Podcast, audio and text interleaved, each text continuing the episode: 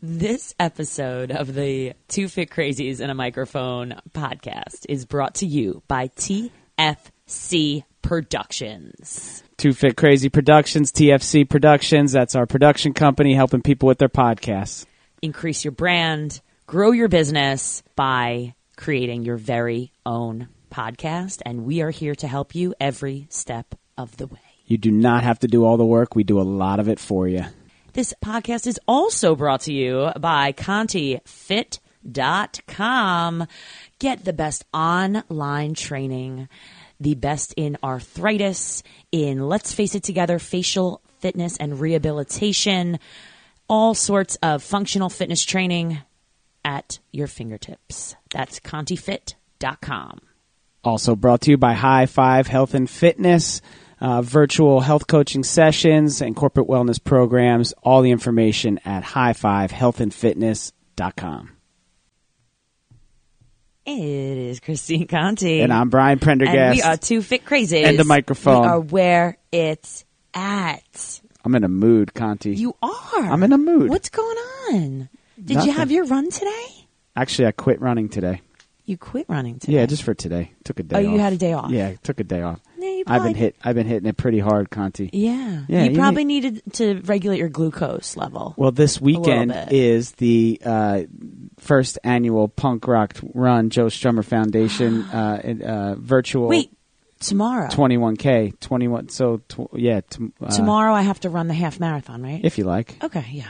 That's fine. I'll put it on my agenda. Tomorrow, the next day. You got all weekend to do it. So not everyone's doing it like at the same time. You know, people. I'm going to do it tomorrow morning. Some people can't run a half marathon. I knew I had something on my calendar. Include them. So, good. Are you having a group? Is there a group? Awesome. How's your glucose levels, though, before we get into this run? I'm going to check them at some point in the future. Today was really cool. Brian's like, shoot, Carly was great. I'm like, there's people that we really, love on the show. Well, most of our guests we love. We said like 99.2% of our guests are just freaking awesome. That's it's true. 0.8% go away. Great. Carly Hayes is a registered dietitian, nutritionist, and now before all of you were like, oh no, she actually specializes. Actually, part of her bio is that she specializes in bariatric nutrition, therapy, and weight loss. But she is in the preventative spectrum, and she actually works for a company called Nutrisense. And before you're like, what is this? Oh no, this is cool. It's pretty cool. Really cool, Brian. Nutrisense is a startup company that has wearable technology to continually monitor glucose. Continual glucose monitoring, CGM, and allow you to get more feedback than the simple snapshot of your fasted glucose levels, which is what you would get from a normal blood test. This is provides information not only to the people who are wearing the wearable, which you'll love how that works. I'll let you listen to the episode right to your phone to understand, and then it goes. All the information goes to an app on the phone that is then backed by a person like Carly, a professional who will be able to, read the data and discuss the data and see what happens when you would eat certain foods and when glucose levels are spiking and when they're riding a steady wave and when you're optimal and when you're not optimal, and all this data is used to provide just quality feedback as to how you should be eating, when you should be eating, what you should be eating, and just helping people prevent things like diabetes, as well as performance in athletics. Yeah, let's be honest here. Yeah. All of you guys listening right now who are, first of all, there's those of you that are like, oh, I want to lose weight or I want to change my diet and blah, blah. I don't know if I'm doing it right. Yes, this is for you. This is a really great tool. But then there's all of you that listen to us that are some sort of racing. How do I ramp runners, up my performance? Everyone that does Ironman or triathlete right now needs to get this because you're going to freak out. Personally, I'm always curious as to when do I eat my gel? What do I do to, and I've had, you know, over a decade of experience now of experiment of one over here. I mess up all the time to this day. I am like chomping at the bit to get a hold of like, I wonder how long I run before my glucose drops before I have to take a gel, or what works better? Is it real food? Is it a gel? Is it certain hydration? Were you not curious about that? No, I'm like, no, fascinating. Huh? And really what I want to know always constantly is recovering from workouts and restoring, you know, the glycogen stores and refilling the glycogen stores and recovering from the workouts. And I think that this is a tremendous tool for that. So again, that's Nutrisense.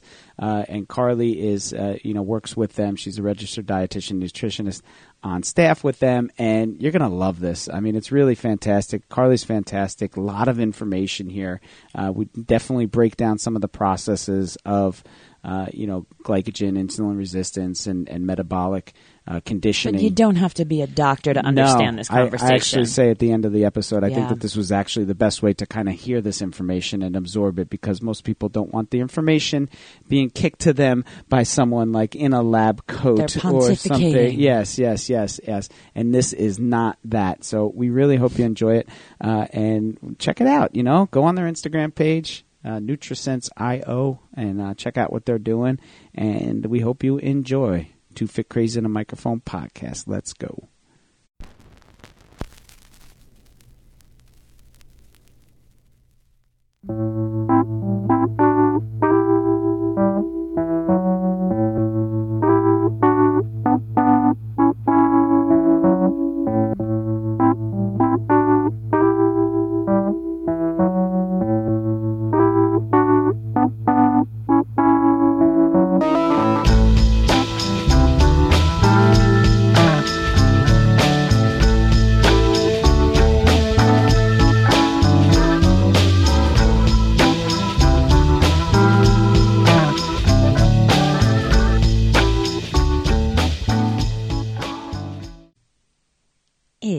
Christine Conti. And I'm Brian Prendergast. And we are Two Fit Crazies. And the microphone. We are where it's at. Carly, how was that? That was amazing. I love it. All right. We'll get to you in a second. Christine, what's up? Oh, my goodness. Everything's up. Always, you know. Brian's upset at me because I came into the studio a little bit late. We may have just had our first fight. So there's that. And that's okay. 238 episodes or so here, and I'm sorry. She threw foods at her kid, though, she told me, so I was like, all right, I get it. They wanted to eat, you know. Mom, you had to leave. Mom, I'm like, all right, everyone, just fend for yourselves. I'll see you later. They're always hungry when you have to walk out the door, or there's a question you need to answer that is not something that's simple, like, where did this come from in the bathroom? Why is there stuff all... So anyhow, all right. Needless to say, we need to get on with it and get over this. Since we have a registered dietitian, nutrition, we know that you just threw goldfish at your kids and asked them to eat real quick. So let's get to the real stuff. All right. So we have today an amazing guest, Carly Hayes. Welcome to the show. How are you? I'm doing well. Thank you so much for having me. I'm excited to talk to you. Of course. And we have a fun show, you know? Some fun. Yeah. We got to feed our kids from time to time. So. Where are you coming to us from today? Where do you live? So I am in Washington State, about 45 minutes south of Seattle, and it feels like fall here. So I don't know. Where are you guys at? It is, we're in New Jersey, Jersey Shore, East Coast, and it is about 90 degrees with 100% humidity. It's a sticky, it's like we live in an aquarium right now. Oh, man. Yeah. You summed it up pretty well. We eat seasonal foods to make ourselves feel cooler. How's that, right? It's watermelon season, and it's corn season. And peaches. Fruits and vegetable season always. Oh, yeah. You got to get on that. It's interesting how different the two sides of the world are, or the country are right now, right? Like, it is fall, 66 degrees outside, rainy, whole different feel over here. I'm feeling, acorn squash and all those pears and fall produce is kind of what I'm at. So that's right. Energetics of food. Eat for your seasons, folks. Oh my goodness. So let's talk about how, we always say our guests do not just fall on our podcast. There's something going on with them that's moving in the health and wellness and fitness and making people feel better. And you happen to be a registered dietitian and very much into nutrition. And let's talk first about what are you doing right now with that? What's your title? What are you doing? Yeah, great question. So you got it right. I'm a registered dietitian nutritionist, which can mean a lot of things, but right now I'm focused in prevention, right? So I think that's what's really exciting about what I'm doing right now. If we look at my past, my history, I was really just kind of in conventional dietitian roles. So I was in outpatient counseling, and really what that meant is a doctor would refer someone to me after a diagnosis usually, right? They would be diagnosed with prediabetes, diabetes, hypertension, or heart disease, and I would work to help the doctor treat that condition through nutrition. And so when I started doing this, I really loved it. I love helping people. I love food. So this combines best of both worlds. But what started to become kind of frustrating and pretty hard to ignore is that we're really putting the cart before the horse when we do it that way, right? So when people would come to me, they'd just be fresh with that diabetes diagnosis, prediabetes diagnosis, and they were really motivated to make a change. But they were also frustrated that no one told them, the decades before that this was a possibility. So we know that all of these chronic conditions that take a long time to develop, diabetes, hypertension, all those things, 80% of them can be prevented or at least delayed with early lifestyle interventions. So when I really started to dig into the why, why are we ignoring all these symptoms until they become a condition and we then can treat it? I started to notice that we're neglecting some certain things, and a big portion of that is our metabolic health. And we can get into what all that is and what that means and glucose and all those nitty-gritties as we go, but what I'm doing now really focuses on that. It focuses on prevention and just putting the power in the person's hand to prevent conditions rather than treat them later on, right?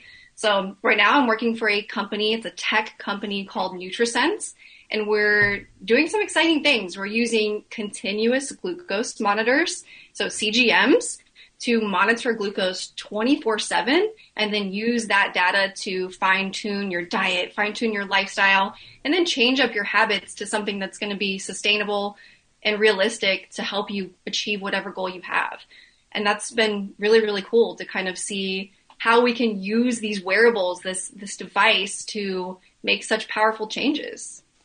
That sounds – I want to get into all that, the CGM, Nutrisense, and all those things. But holy smokes, what a novel concept that, we can prevent all these illnesses and things by eating well and early intervention and not waiting until they, have a miserable disdain for all the good foods that we're going to ask them to eat, like in the beginning, just to clean it up. It's so frustrating. I'm the same, same way, just like asking people, how are you eating? And they, same thing. They've got the diabetes and they're pre-diabetic and all the obesity and the weight is off the charts. And, here we are and all this stuff. It's just like, why is it so lost? Why is it so lost? Why are the doctors even waiting to send people, to you? Why is it that, this doesn't make more sense to people early on?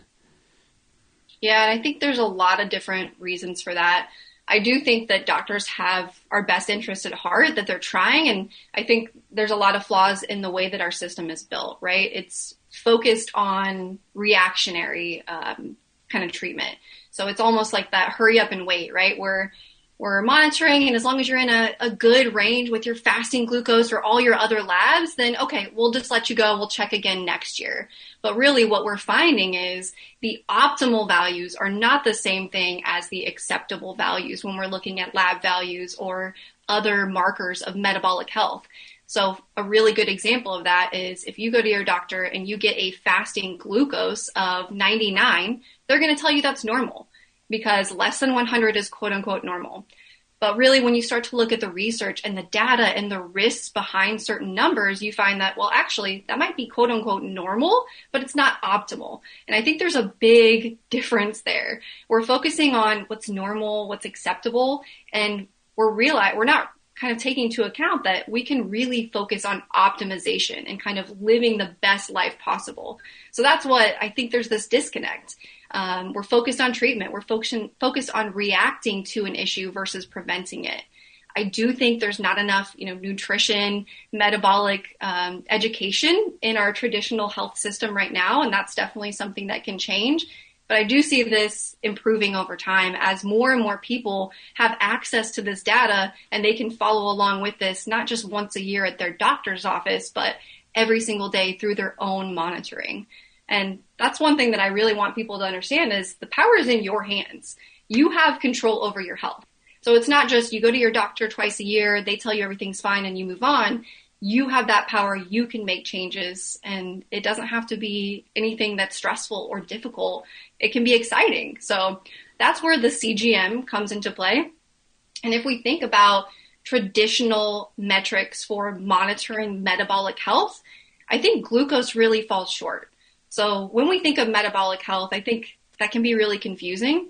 There's this statistics that's thrown around that 88% of Americans are not metabolically healthy. Have you guys heard this one? Yes. Yeah. Which is shocking, right? Startling. But what we don't know is, okay, what does metabolic health even mean? And there's a lot of different metrics that go into metabolic health.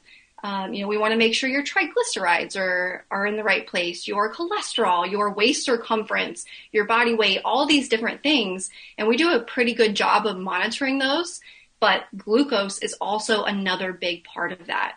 And we're really just failing to monitor this. And this is something that's really that other vital sign that can tell us how our metabolism is working. And so when we think of metabolic health and making that accessible for every single person to look at, I think that's something that we can focus on, and that's kind of where Nutrisense comes into play. So tell us, what is this? How is this going to – I know you said wearable, and oh my – who doesn't love a wearable at this point of something with some data? And we're actually doing a webinar on wearables. We're going to add this to the list. Yeah, we're adding this to it in the fall about, use and what's good and what seems to be out there. And so we love numbers. We love wearables. So what's now happening? Who qualifies for this? Who gets it? Who should get it? What is it? Yeah, great question. And so it is the CGM, right? Continuous Glucose Monitor, CGM. And what it is this little tiny wearable device that you insert into the back of your arm. And it's really about the size of 2 quarters that are stacked on top of each other. So it's super, super small. And it sticks this little tiny flexible microfilament into your skin, into your interstitial fluid. Into your arm. So, into your arm. Into your skin. You said insert into your arm. Oh, okay. I'm with you. I can't tell you how many times I've had to walk someone through this process, and it's scary, right? Whenever you see this big needle and it's going to go in your arm, that can be really intimidating. But the thing I hear over and over again is this didn't hurt at all. So most of the time it's a painless procedure, and it just inserts right into your interstitial fluid. So that little needle does not stay in your skin. What does stay in your body is a little tiny microfilament, and it goes into your interstitial fluid. And that's just kind of that area in between your cells.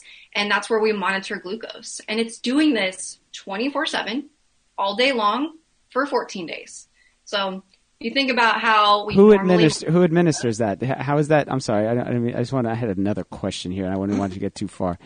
How is it administered? It's self-administered. So they get a kit? Self-administered. It comes with the applicator. It comes with the sensor, and you connect those two.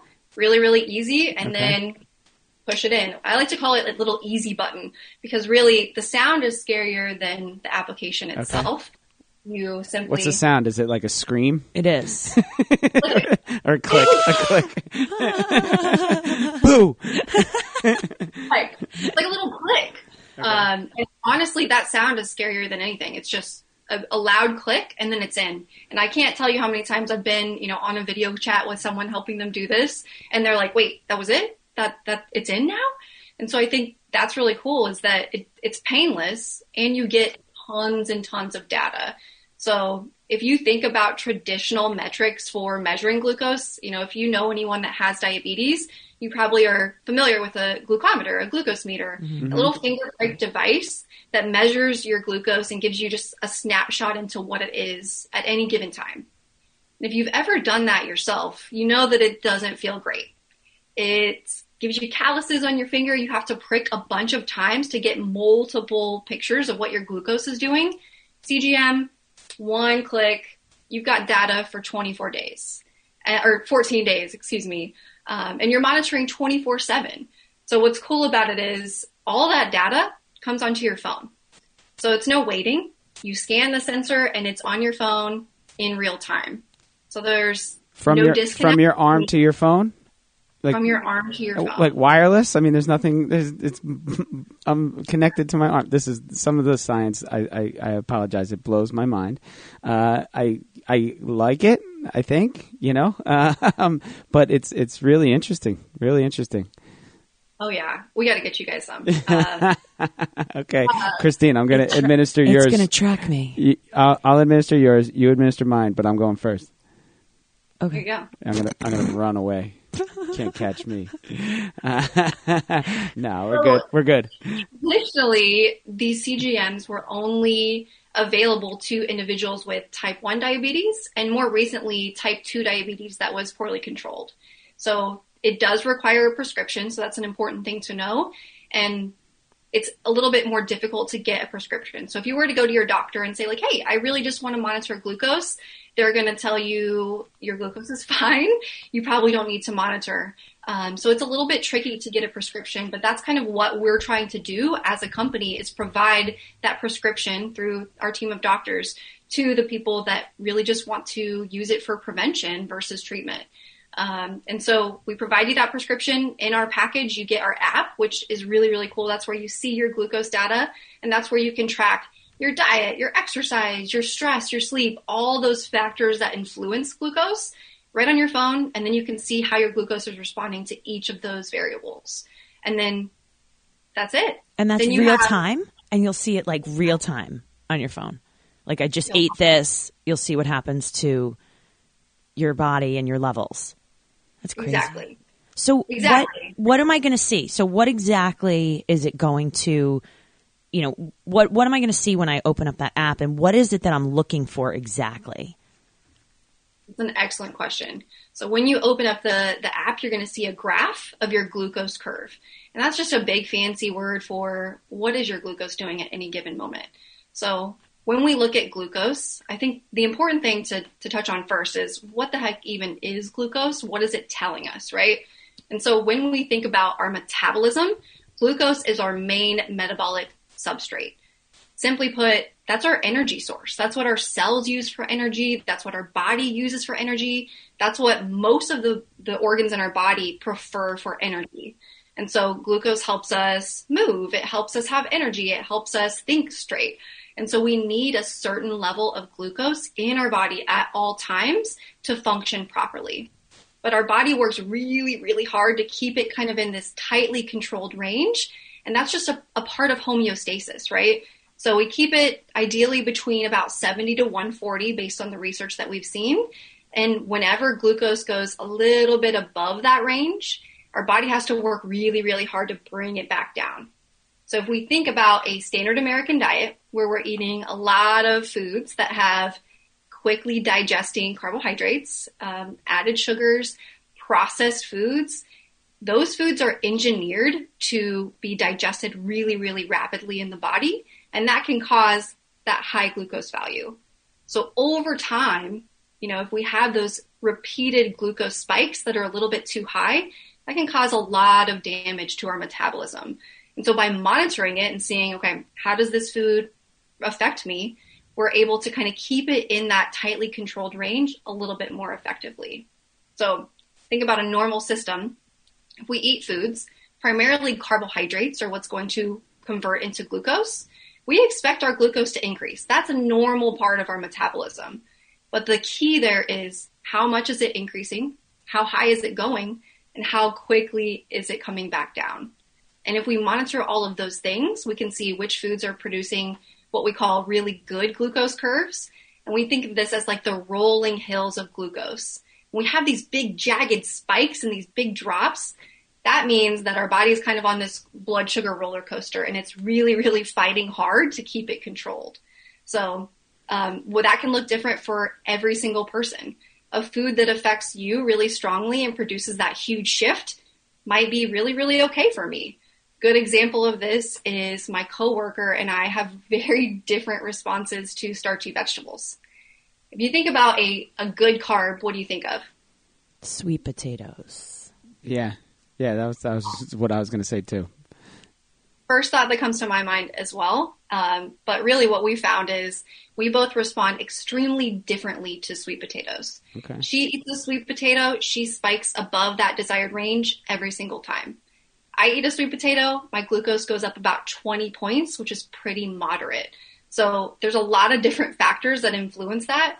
But the concept of bio-individuality, right? Like, we have different responses to the same food. So we can't all eat the same diet, even if it's quote unquote healthy or quote unquote low glycemic. So I think that's really important to see and really interesting, because some of those foods that are prescribed as good carbs or healthy foods might not be healthy for you. And there's a lot of reasons why this might be. One of those is your microbiome or your gut health. There was a study that was put out in the last 5 years where, you know, people that are eating standardized meals to the same food will have drastically different responses. And if you're not measuring, there's no way for you to know this, right? So monitoring glucose and kind of seeing how you uniquely respond to each of those foods can help you identify the best diet for you that's going to help you maintain that metabolic health. You know what? I've just got angry for a second. I got riled up. And here's why.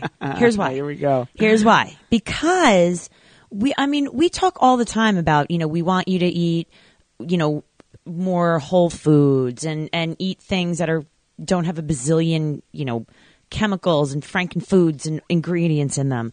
Yet what's interesting is that, just like what you're saying, and I keep going back to this because people always ask, you know, what do you eat? What do you do? And I'm like, it's all about an individual. I talk a lot about arthritis and inflammation and, well, what diet should I eat? And I'm like, it's so individual. I don't know what is going to work for you. I know that, you know, nightshade vegetables are supposed to be good, but how does that work in your body? And what is interesting that we talk about is there's so many, let's say, businesses and companies out there that are offering these really healthy, quote unquote, packaged meals. That's right. The white knight that comes in and saves your whole existence. Like, here's this meal. I have what you need.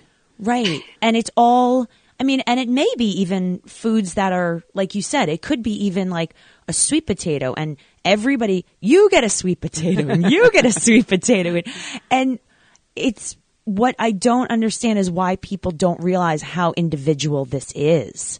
That I know if Brian and I ate the same exact thing, we would have very different results, I would think, just because we're just two different people and we train differently and we sleep and whatever. What's the deal here? What's holding people back? Is it this information? Is it we just want to have – are we just lazy and we want someone to tell us? Is that what it is? I don't know. A little bit. Well, I think there's a lot of different factors there. And you bring up a really good one, is that a lot of times, you know, if someone's telling you that there's one answer to one problem, then they're oversimplifying it. They're usually trying to sell you something, right? We always say data over dogma, because – there's no one-size-fits-all diet. That's just a thing of the past. And I think we're realizing that more and more now, is that, you know, these prescriptive diet plans, for example, in my training as a dietitian, we were told that every single person should have between 45 and 65% of their diet from carbohydrates. After seeing thousands and thousands of data, of people's data, testing carbs and testing different macronutrient splits and trying different things, I know that that was based on something that's no longer valid. I know now that everyone has a different carbohydrate tolerance. So for instance, if you have more muscle mass, right? If we think about glucose, there are two different storage spots for it. There's the liver, which we don't have a whole lot of control over, but our muscle is the second spot. And we have a lot of control over that. So the more active you are, the more glucose tolerance or carbohydrate tolerance that you'll likely have. So when we look at someone and we don't take into account their exercise or how much they're moving after their meals, and we prescribe them just a generic carbohydrate amount, that's doing a disservice to their body and their individuality. So we know now that, yeah, what works for you might not work for me, and that's okay. That's why we need to monitor and we need to test a little bit better to know exactly what's right for each individual person. And yeah, I think there's a lot of flaws there, but it's really cool to see how your body responds to different things. There's a lot of other factors, and I think, you know, gender differences are a big one as well. Women typically have a lower carbohydrate tolerance than men. So you might have the same exact meal as your partner, but have a larger glucose response. And that's something we can see right away with that real-time data, and we can adjust it by lowering the carbohydrates or boosting the protein or any of these other glucose hacks that we can get into that can kind of produce that smaller glucose curve. And so when we think about that big spiky kind of glucose shift that we talked about, those are the things that we really want to avoid. In the short term, what we feel if we have those big glucose shifts, so say, Christine, say that you have a sweet potato and you spike really high. That's just not a great food for you. What happens is your glucose increases. And if it increases past like a 20 to 30 point shift in glucose, what you can sometimes feel is an energy shift, an energy drop. So sometimes if you're having a larger spike, say you go from a low glucose value to a really high glucose value really quickly, then your energy will shift. You feel kind of fatigued. You feel tired. You feel like you might need to take a nap. If you've ever had a post-meal slump, that's probably what's going on, right? You're having this blood sugar roller coaster, and your body's working really, really hard to bring glucose back down. What can sometimes happen is every single time that we eat carbs, we eat anything that causes glucose production in the body, our body responds by secreting insulin to kind of bring that glucose back down to baseline. But with these standard American diet carbohydrates that we've talked about, sometimes we accidentally produce more insulin than is needed to bring glucose back down. And when that happens, if we fall really, really low in our glucose, we start to get shaky. We start to get irritable. We don't feel so great. We feel hungry. We feel just kind of not our best. And so those are kind of the short-term effects of that glucose roller coaster or those high glucose spikes. And sometimes when we start to monitor, we can see that a little bit more clearly. Over time, right, if you're constantly having that increased glucose, insulin responds by bringing glucose down, and this is happening over and over again to a point where it's just too much on your body, what happens is the body's going to start releasing more and more insulin to bring glucose back down. And then the body's not going to listen to that insulin. It's going to say, hey, I've been working really, really hard. I'm going on strike here.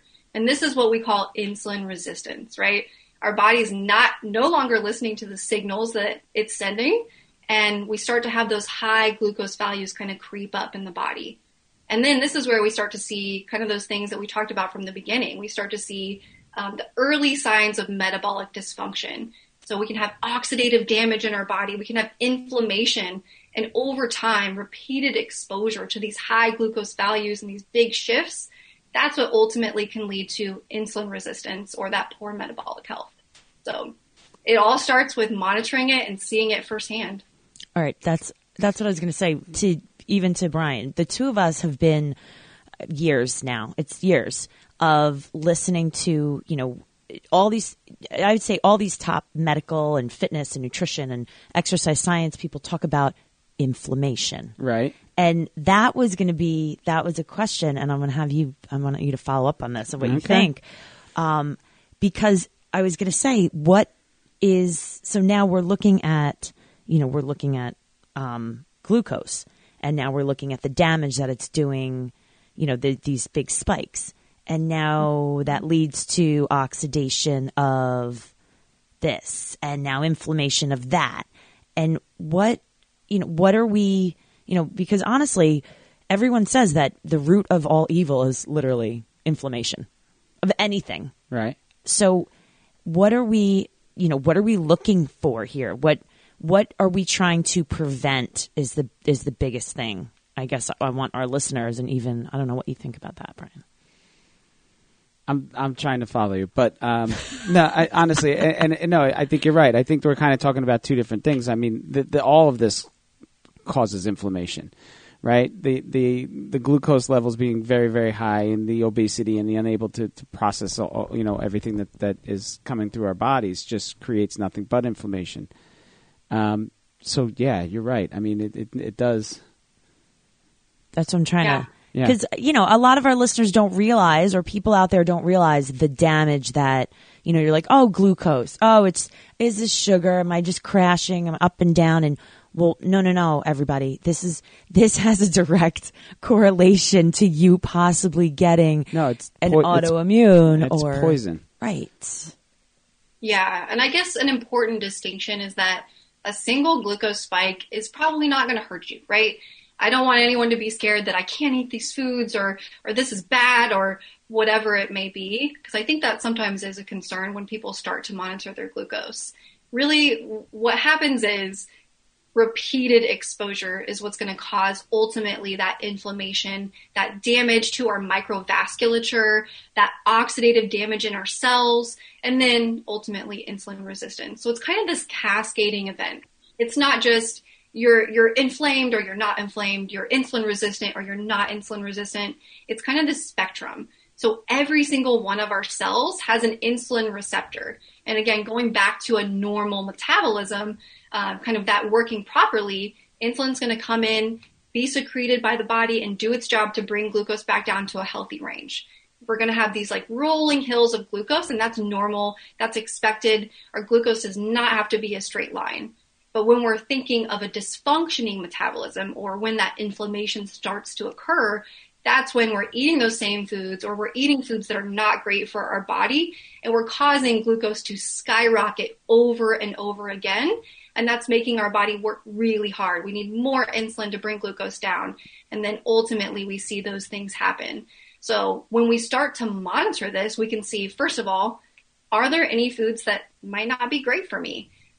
There's foods that we all know probably aren't the best. Sodas, candies, processed grains, that sort of thing. So I don't think that's really a surprise for some people, but certain things like how the portion size of rice that you have with your dinner or the time that you eat your rice at dinner, all of those things can have meaningful impacts on how you respond and how your glucose responds to that meal. So by monitoring that, you can see, okay, here's some small little shifts that I can do to keep glucose a little bit more stable, avoid those big spikes, those big crashes, and produce what we call an optimal glycemic variability. That's just a big fancy word for we want to keep glucose pretty stable. We don't want these high shifts. We want to keep it kind of within that optimal range. And by monitoring glucose and that feedback that you get in real time, you're able to make those decisions, right? I think, like I mentioned, everyone knows they should avoid processed sugars. I don't think there's anyone that knows that that's not a great thing. Mm-hmm. But knowledge can only get you so far, right? Sometimes you need that feedback that's right in your face at the moment that you're doing it to make those habits of staying away from sugar or avoiding nighttime eating or whatever you're doing a little bit stickier, a little bit easier to keep in your daily routine. So it's not enough just to know it. Education is powerful, but it doesn't always help with behavior change. Behavior change happens when you're able to see that and you're able to see, well, when I do this thing, I have this good result. Or when I don't do this thing, this is what happens. And over time, that repeated kind of reminder that your habits make a difference, that's what's going to stick. And that's what's going to prevent that inflammation and ultimately help you live a longer, healthier life. Awesome. How long does it take once the data starts streaming in and you can get a good look and maybe there's a pattern that develops? How long until you can start seeing what's you know, the issue at hand, and when you can, you know, you can start making changes, and how, like, what's the timeline for all of this in, you know, average, I guess? That's an excellent question. I would say it really depends on the person. You know, if you have big goals to accomplish, like a lot of our individuals on our program might have big weight loss goals, or maybe they want to lower their fasting glucose or reverse insulin resistance, or any of those big goals, those might take a little bit longer. But I really think most people can get some good insight within 1 month. And I use that word insight because I think that's what you're primarily going to get. We always say that when you first start monitoring glucose, it's going to be 90% insight. Oh, wow, this food does this to my body. Oh, if I go for a walk after my meal, it brings glucose down, right? You're kind of getting those insights into how your normal behaviors and any changes that you make can affect your normal baseline. So you get a lot of insights right in the beginning. But then after that, you know, if you need that behavior change partner, that accountability buddy, that's also what the CGM is great for. That just might take a little bit longer. So for those big goals, I'm going to say like 3 to 6 months is probably ideal. But for anyone, you can get great insight, a lot of information about your body and things that you might need to focus on within just 2 sensors. So 1 month. And what is the process from your end? So now you're receiving the data, or the you know, the, I don't know, patient. I guess if you need a prescription, it's a patient involved or client.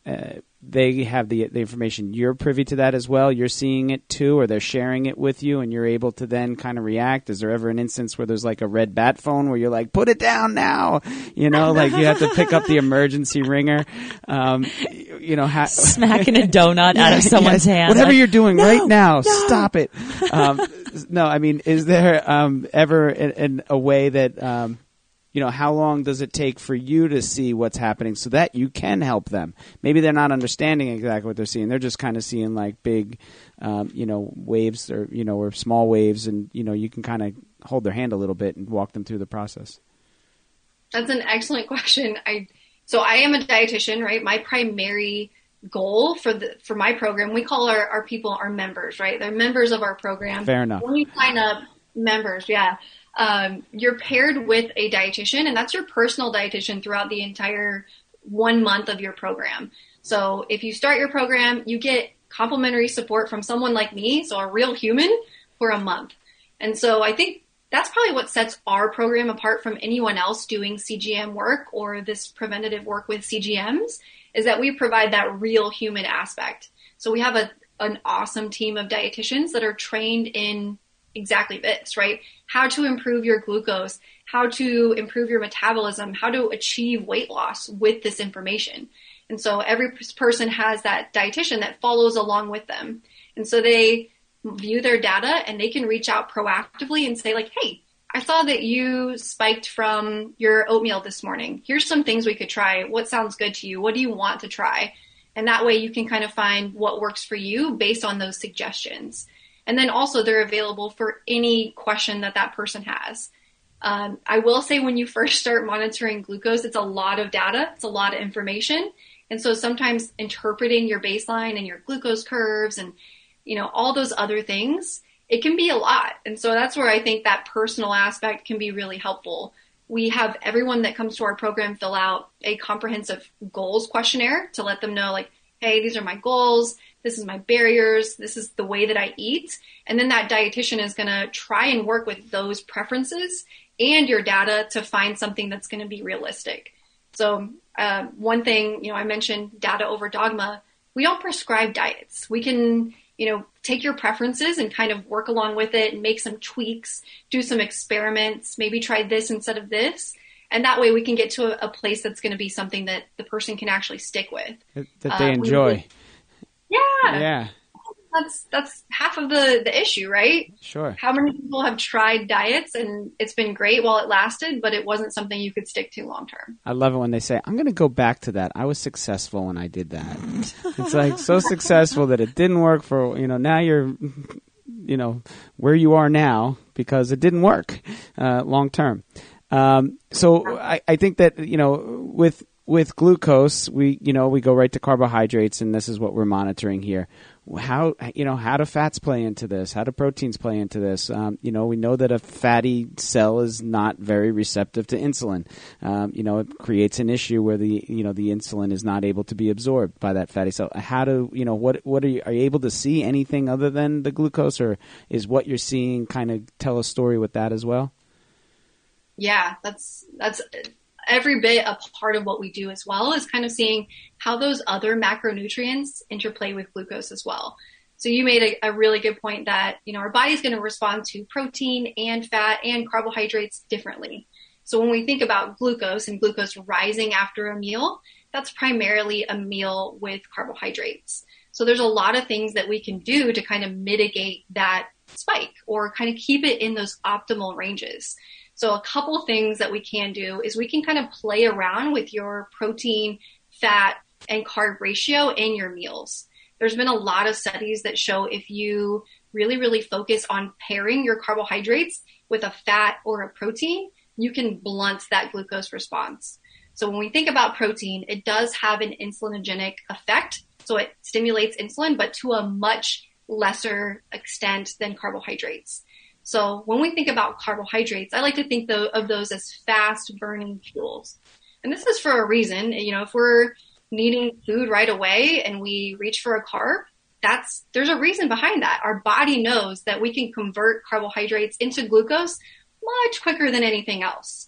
But we can kind of leverage that to our advantage. If you have a carbohydrate, say oatmeal, right? If you eat that in isolation by itself, it's probably going to produce a much higher, more dramatic glucose curve than if you paired it with other macronutrients. So that fat, much, much slower to digest, protein, much slower to digest. So that kind of slows that digestion down, and we can get a much more gradual glucose response. And a lot of times, because it's happening a little bit slower, we feel full for longer. So we're able to kind of stay satiated, stay full until our next meal, versus, oh, wow, my glucose just spiked and it's down. I need something right now. And that's another thing that we can really focus on is how often are we eating? You made a really good point that if insulin is stimulated and secreted all the time, right? You think about people that are grazing all day long. They're sitting at their desk. They have a little candy drawer and they're just pulling on it all day long, small little amounts, right? But every single time that we're eating that, insulin has to do its job. And when insulin is there, it's really, really hard for us to tap into our fat stores. So from, a weight loss perspective, from metabolic health, if we keep our insulin response kind of in a shorter window and enough fasted time in between our meals, we're able to kind of mitigate that a little bit better. We can tap into our fat stores and we can kind of keep glucose a little bit more stable throughout the day. So definitely some things we can kind of pull on there and use those to our advantage. So I always say that it's not about what you're eating. It's about the composition of your meals, the timing of your meals, and how frequently you're eating as well. I love to talk about how there's so many different theories out there of what we should be doing and what this might do and this might do. And if I was Oprah and we were on our Super Soul Conversation podcast, I would stop you and tweet. Who's Oprah? And tweet out the data over dogma, because this is so important. So important. Before anyone opens up their mouth, to please take a look at data. I'm here, I'm doing the recap right now of please take a look at the data, and please take a look at how do you feel? If you think that something's off when you're eating something and whatnot, I think this is a fantastic wearable. I'm not going to lie. Yeah. I had my father, I know he had type 2 diabetes, and I remember his fingers. Like, he was always like jabbing his fingers, like, I don't know how many times a day. And I'm like, I think there's blood on the counter again, but he was always testing and testing and testing. And I mean, what a great tool, to be used for so many people that, hey, maybe they just, again, doctors are going to say certain things, but like you said, taking your health into your own hands, what an awesome tool.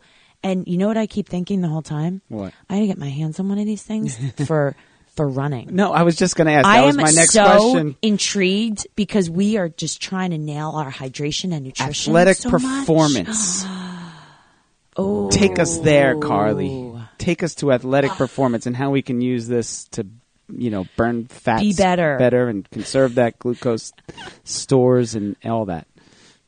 Yes, I think this is definitely a tool that if you are a runner or if you're a pro athlete, you know, I've worked with Olympic swimmers, I've worked with marathon runners, and really this tool is excellent for determining the best fueling and the best fueling timing for the workout that you're trying to do and the exercise performance that you're striving for.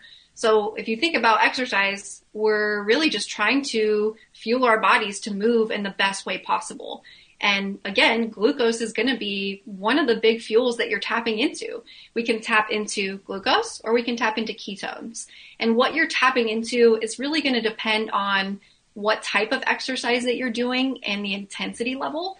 So a lot of times for athletes that are running long distances, Christine, do you run long? Are you endurance runner? We both do. Yeah.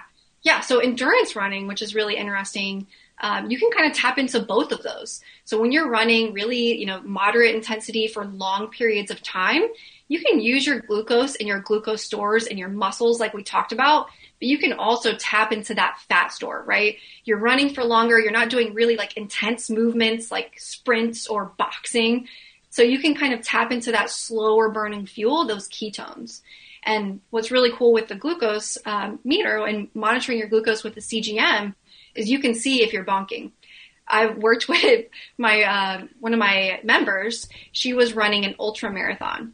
So what we found was she would go for her morning runs and she'd totally bonk. And you could see this in her data, right? She'd have stable glucose, and all of a sudden it just dipped. Bonk. And that was almost always accompanied by just like fatigue, or she felt kind of like she was hitting the wall. She wasn't able to get through that run effectively. And so what we really tried doing is, okay, let's try and fill up those glycogen stores or your glucose storage space the night before, or we can kind of play around with what you're eating before the run to get you through that. So a lot of times something as simple as that can help improve your performance. And then also we can work on what's called metabolic flexibility. And this is really important for athletes as well, is the ability to utilize whatever fuel source you have available. So again, we can use glucose or we can use ketones. But if your body is only used to running on glucose, it's not going to know how to tap into ketones as well. I don't know if you guys have experienced this. Absolutely. At all. No, and you have to train. I mean, you have to train to slow burn that glucose, or else it's all going to go away and you are going to hit the wall. There's a name for it, right? I've been there. You know, I try to avoid it, and I've had great days where I never hit it and felt like I could run forever. You know, and a lot of it is training. Like it has to come, you know, way ahead of the event, you know, in order for it to go right. So I think that this would be a tremendous tool to use, not for the race day, obviously, you know, at that point it's too late. You're either going to do it or you're not, is to get through some of the training and see how your body reacts to some of those things. And again, the timing is very important.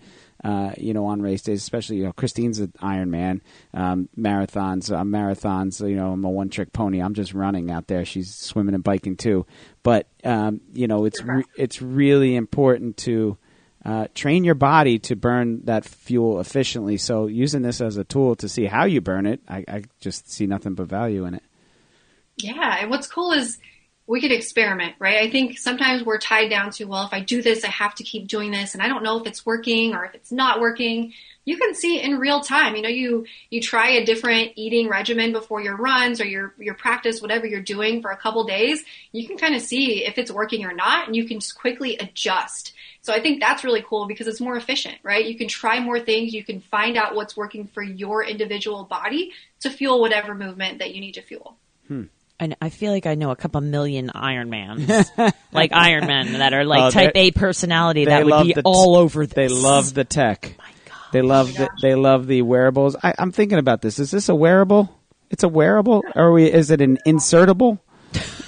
Is it, you know, are we wearing it or is it wearing us? Yeah, right. I know. I'm fascinated by the whole injection thing. It's okay. I I know it's coming. I know all this technology and all these things are on the horizon. If not, obviously they've arrived. You know, and all these cool monitoring systems. We got to talk about that though. You said it's 14 days, right? It goes in, but after 14 days, tell us what happens, because then you said to track it for the month or the 6 to 8 months. Like, how does that whole how to explain that? Yeah, in out. A different spot. I don't know. It falls out of orbit and crashes into the ocean. Just like that. So yeah, they're 14 days, and what would happen, they just kind of stick onto your skin, kind of like a Band-Aid.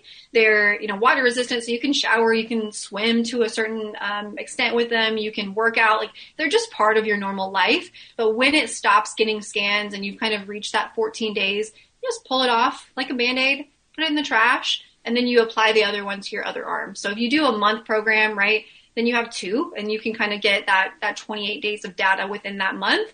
And that's really cool because, you know, maybe the first sensor is just establishing a baseline and seeing what's your normal. And then the second sensor, you can really do some fun things and experiment with it and see what happens when you, you know, eat that consistent carbs through your exercise, or if you're fasted, like what happens to your glucose and does that relate to your energy while you're moving?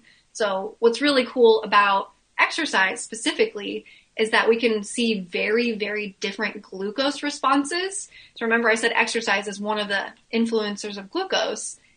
That's going to affect your glucose differently. So we talked about how sometimes you can bonk, right? You can decrease your glucose if you're going steady state cardio for a long period of time. And that's normal. That's what we would expect. But we can work to optimize that. Same sort of thing with high intensity movements, right? If you're doing like a HIIT training or CrossFit or whatever it is, if you're doing something really intense, or if you're doing it in a fasted state where your reserves of glucose aren't very high, then we can actually see a huge spike in glucose. And this is actually normal. It's kind of cool to see. This is just your body producing its own glucose or releasing glucose from its stores to fuel that movement. So it's really cool to see, like, how, you know, intense was this workout? Did I have a huge spike? And again, that's normal. That's good as long as it's below a certain point. So if you do spike above that certain point, we can experiment with your hydration. We can experiment with your electrolyte intake, or just kind of how you're doing your movements, how you're fueling the day before, and kind of see if we can optimize that as well. So there's like if we both did this, Brian, there could be like a winner. Like, we could like somehow make it a competition. How's your glucose, bitch? Yeah. Did you spike as much as I did? Maybe you're not working out as hard. Yeah, right. Oh, game on. And that's where we take it. Look at you over there with your sissy blue glucose. All right. So I like this. I got to find out. So Carly, how much of this is like new to you, right? This is new science, right? I mean, how much of this did you have to kind of learn on the fly, actually, you know, as a registered dietitian and, you know, nutritionist, and you're looking at these things anyway, but, you know, as this stuff comes in and you're presented with this startup and, you know, did you kind of like, you know, did your jaw hit the ground with any of this stuff? I mean, it's cool, right? I mean, how much of it did you have to kind of learn as you went?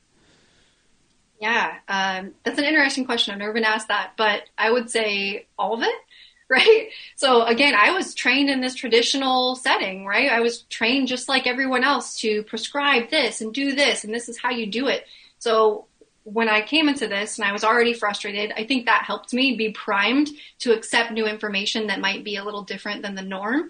But really, you're right. This is new science, and the data, it's coming out a lot now, but we were really one of the first companies to look at continuous glucose data in a preventative space. So a lot of these things, you know, when we were seeing the data, there wasn't this data to reflect on. We were just relying on the research studies in the literature and then relating that back to what we were doing. So we spent a ton of time researching and really, you know, diving into what was already existing.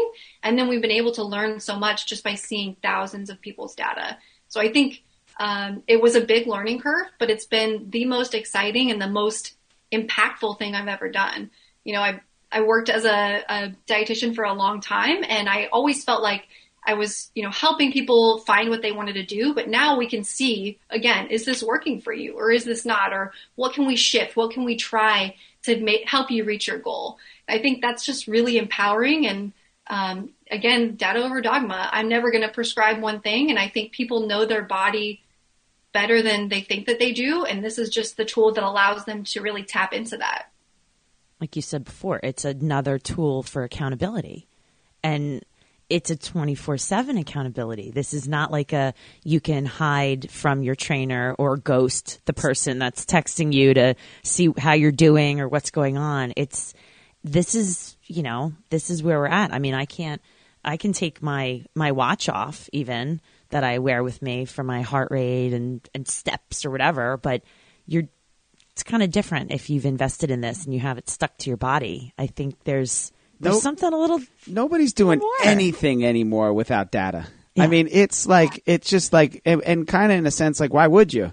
You know, like, why not get that feedback? You know, it's just like that we have so many tools. And look, some can be used, you know, to detriment with, you know, people's personalities. You know, it's not for everybody. Just like we tend to put some people, you know, let some people use the scale and some people not use the scale, you know, like for some people it can really work against them. So, you know, all this, you know, the wearables, it's interesting. It's kind of the best of times and worst of times. And we'll get into that for certain when we get into our webinar that we put on in a couple of weeks on, you know, wearables and you know, pros and cons, mm-hmm. No doubt about it. But, you know, like we've been saying, we're, you know, data over dogma, and you know, we're experiments of one, and that data is unique to us, and it's very important that, you know, we get proper data and then know what to do with it. And working with someone like yourself on the back end of everything, it's just tells us a whole lot more than what the you know, the dips and the dives of the glucose monitoring you know, as it goes. So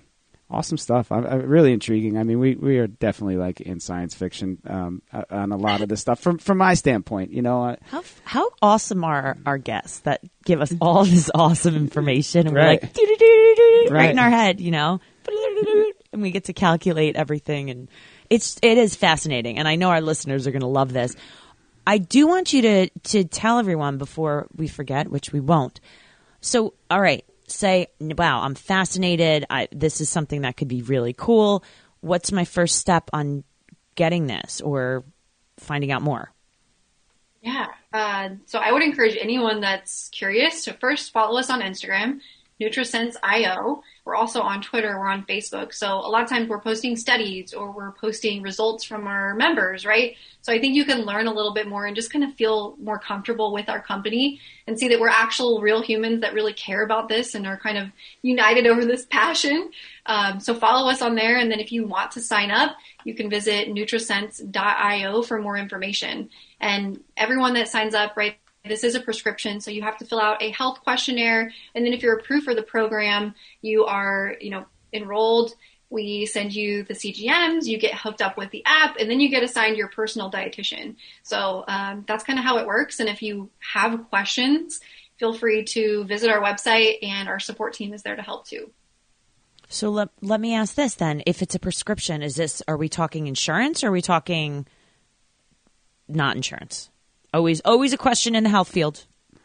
Yes, and it's an awesome question. We hope to be covered by insurance someday, but we're not right now, unfortunately. You can use like an FSA card, any like savings account that your insurance gives you to purchase the program. So that's an option. We're just not reimbursed by insurance at this time. One day, right? We're all fitness, nutrition, all of it should be something we're working on, right? You're too damn helpful. Mm-hmm. You know, too damn helpful for them to cover you on that. You know, I love that stuff. Okay, so this is not covered, but that is right. I know. Okay, we get it.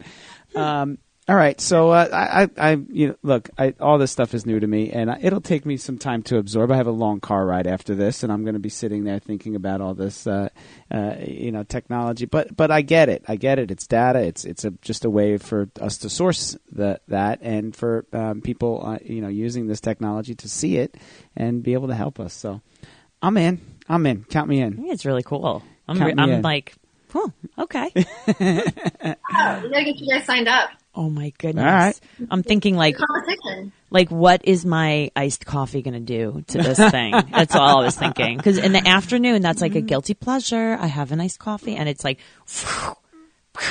like it just spikes me. And I'm like, yeah. And then an hour later, I'm like, oh, so I know.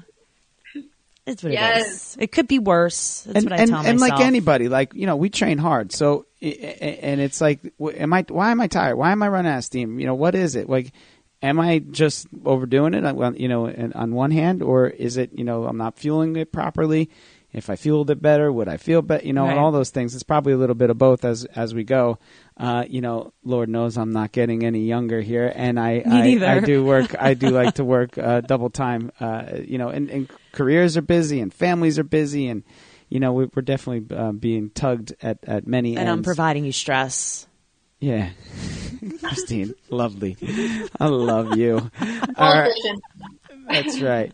So, but this has been very, very informative and very fun. I think it's a good way to kind of get this information out there in a way that's not, you know, not necessarily super clinical, or you know, no one's listening to a you know, look, I've made enough jokes for this to not apply as highbrow throughout this whole thing. So, like, you know, we can it's a good way for I think people to hear this information and not think of it as, you know, coming from the future. And some lab coat, you know, AI is going to, you know, jump into our bodies at some point. Right. Well, I think, you know, the thing that at Nutrisense we're really trying to do is help anyone that wants to reach their health potential do just that. So it doesn't matter if you are extremely knowledgeable and know nothing about glucose, or you're somewhere in between, we're going to help you, right? So I think we want to help as many people as possible get empowered by this information so that they can just have the best health span that they can. Meet them where they are. And you said this is all about preventing everything, people. So I haven't met anyone yet who said, hey, you know what? Hey, I don't think you should exercise or eat well, or I don't think that's going to help you in the future. I don't know. I haven't met that person yet. Right. So I don't know. It's worth a try, people. Yes. Love it. All right. So thank you so much, Carly. It has been an absolute pleasure, and we will get all that information out to our listeners in the show notes and put that all out on our platforms as well. And Brian, good show, Christine. Thanks for showing up. Good show. Oh my goodness. All right, thank you very much. This has been fantastic. Thanks, guys. All right. With that said, it is Christine Conti, and I'm Brian Prendergast, and we are Two Fit Crazies, and the microphone. We are where it's at. Peace.